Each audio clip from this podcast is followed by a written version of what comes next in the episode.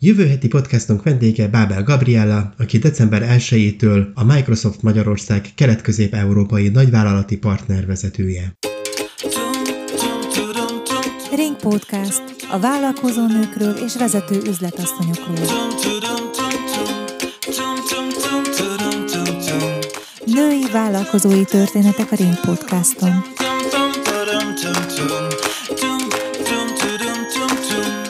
Iratkozz fel a Ring Podcast csatornájára a Spotify-on, a Google Podcaston és az Apple Podcast alkalmazásokon.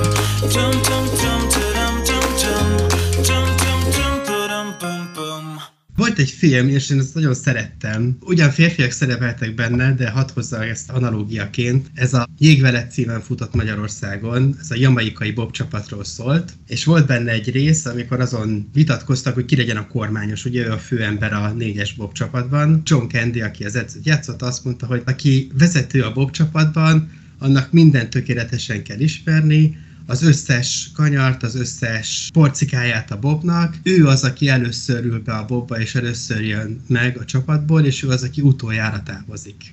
Ez igaz rád is? Ismerned kell minden porcikáját a vállalatnak, és te vagy, aki először jössz, és utoljára mész? Hát nem, nem hiszem, hogy kell. Erre senki nem kényszerít. Azt érzem, hogyha lehetőleg többet figyelek és vagyok jelen, bármilyen értelemben, most ez digitálisan is igaz, akkor annál jobban tudom irányítani azokat a dolgokat, amik az én felelősségem. De hogy ez nem kényszer, maximum belső kényszer.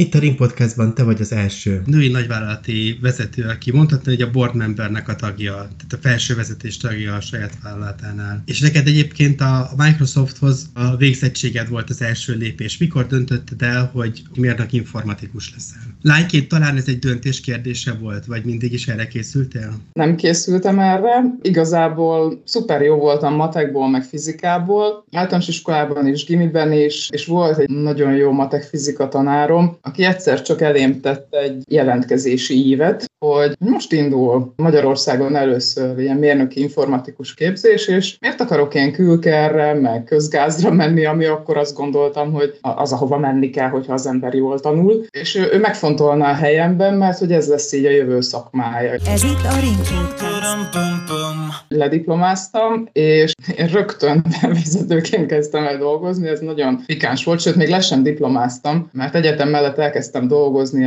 az Albakomp nevű IT cég Veszprémi irodájában üzletvezetőként. Véletlenül jött, vagy sem.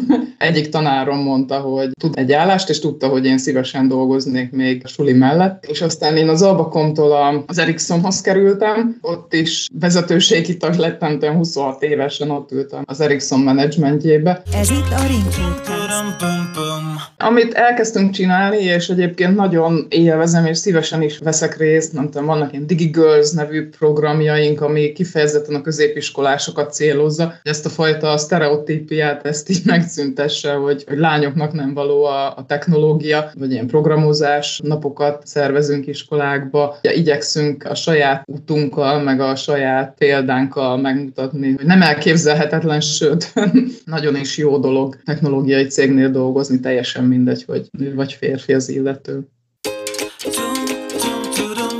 Ring Podcast a vállalkozó nőkről és vezető üzletasszonyokról.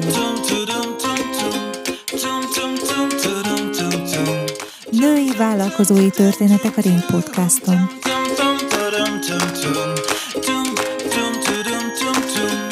Iratkozz fel a Ring Podcast csatornájára a Spotify-on, a Google Podcaston és az Apple Podcast alkalmazásokon.